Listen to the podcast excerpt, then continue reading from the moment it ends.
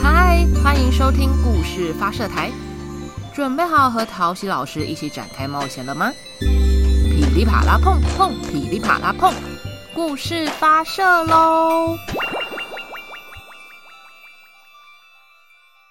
嗨，大家好，欢迎回到故事发射台，我是桃子老师。今天要说的故事呢，是一年级的张可言小朋友推荐给我的绘本，叫做《分享蚁》。写这个故事的人是香山美子，画图的人是柿本幸造，而翻译成中文的人是邱琼慧。这本书啊，在一九八一年出版，已经出版了四十四年耶。还是有非常非常多的小孩很喜欢，而且啊，它也是日本全国学校图书馆协议会选定图书。今天来分享给大家听。那故事要开始喽！噼里啪啦碰碰，噼里啪啦碰，故事发射喽！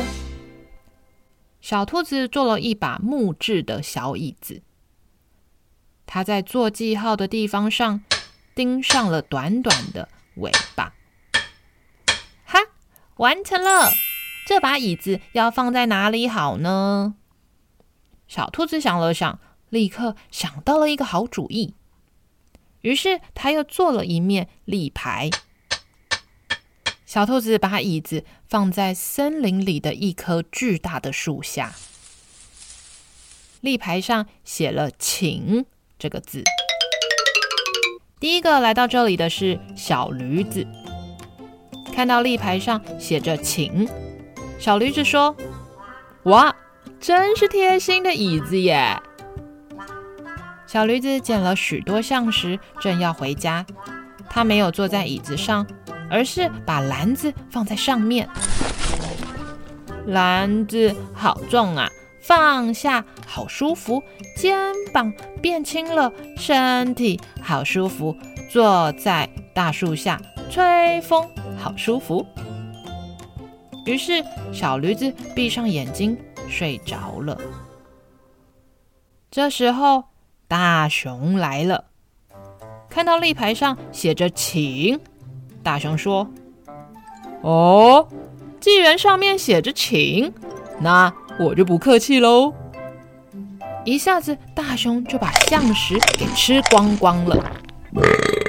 吃光象食的大熊心想：“呃，要是只留下空空的篮子，对后来的人很不好意思。”于是，大熊在篮子里放了装满蜂蜜的瓶子。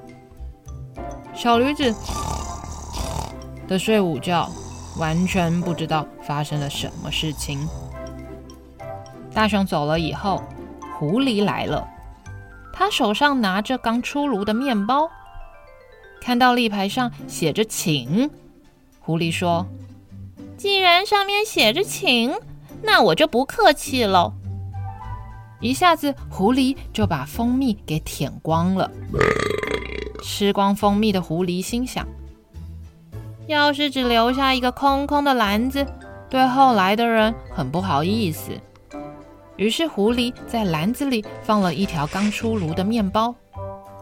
小驴子的睡午觉，完全不知道发生了什么事。各位台粉们，狐狸走了以后，你们觉得接下来会是什么动物来呢？狐狸走了以后，来了十只松鼠，他们捡了很多很多的栗子。看到立牌上写着“请”，松鼠们说。我们已经吃了好多栗子，但是都还没吃到面包哎。既然上面写着“请”，那我们就不客气喽。一下子，十只松鼠就把面包吃光光了。吃光面包的十只松鼠心想：要是只留下空空的篮子，对后来的人很不好意思哎。于是，松鼠就在篮子里放满了栗子。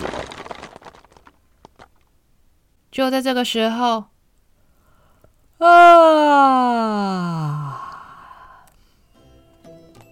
小驴子终于睡醒了。哦，我好像睡得有一点久哎。小驴子揉了揉眼睛，走向椅子上，看着他的篮子。咦，这个篮子里面，难道像是是栗子的小宝宝？竟然有这种事！看来我午觉睡太久了，像是都已经长大变成栗子了。最后，小驴子带着满满的栗子离开了森林。小驴子走了以后，接下来换你来到森林。你会在椅子上交换分享什么东西呢？小驴子走了以后，桃子老师来了。桃子老师手上拿着一盘刚炒好、羞腾腾的高丽菜，想要找个地方坐下来吃。他看到牌子上写着“请”，桃子老师心想。那我就不客气喽，我刚好脚很酸。